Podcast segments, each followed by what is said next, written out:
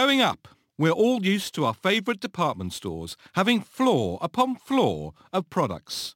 Sportswear's on the top, down a flight and there's fridges and freezers, kitchenware and hardware.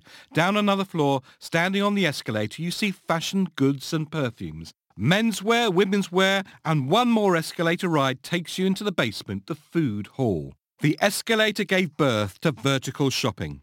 It began as a novelty ride in the old Iron Pier at Coney Island, New York, when in 1896 Jesse Reno put passengers on his moving stairway that took them up on a conveyor belt at a 25 degree angle. He had patented his moving stairs or inclined elevator on the 15th of March 1892. A previous patent had been granted in 1859 for a steam-driven unit by Nathan Ames of Massachusetts called revolving stairs. It was never built. He was 20 years ahead of his time. Oh well, along came another inventor, Charles Seeberger, in 1897 with a revamp and his word for his moving stairs, escalator, came from the Latin scala, meaning step. Seeberger, with the Otis Elevator Company, got his first commercial escalators into production in 1899 at his Otis factory in Yonkers, New York. For very good measure, their wooden escalator won first prize in the 1900s Exposition Universelle in Paris. Reno then took his designs a few steps further and in 1902 founded the Reno Electric Stairways and Conveyors Company.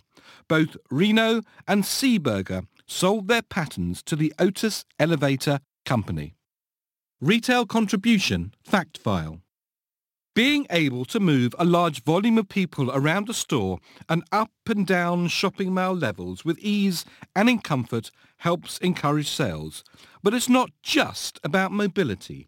Escalators are invariably located in the centre of a store or mall and provide customers with a bird's eye view of merchandise, optimising the retailer's opportunity to promote goods and offers.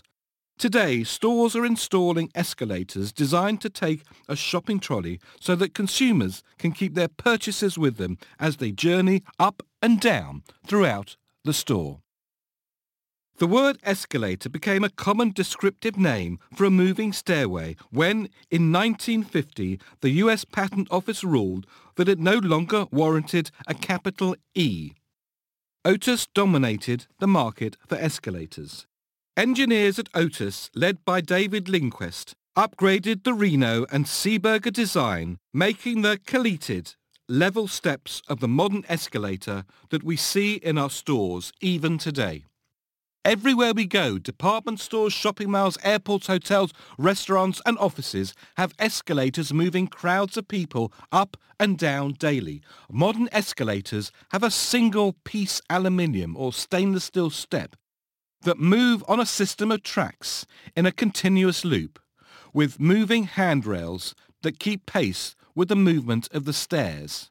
Designs vary according to how many people they're supposed to move. A single width escalator travelling at 1.5 feet or 0.46 meters per second can move an estimated 170 people every five minutes. Not bad.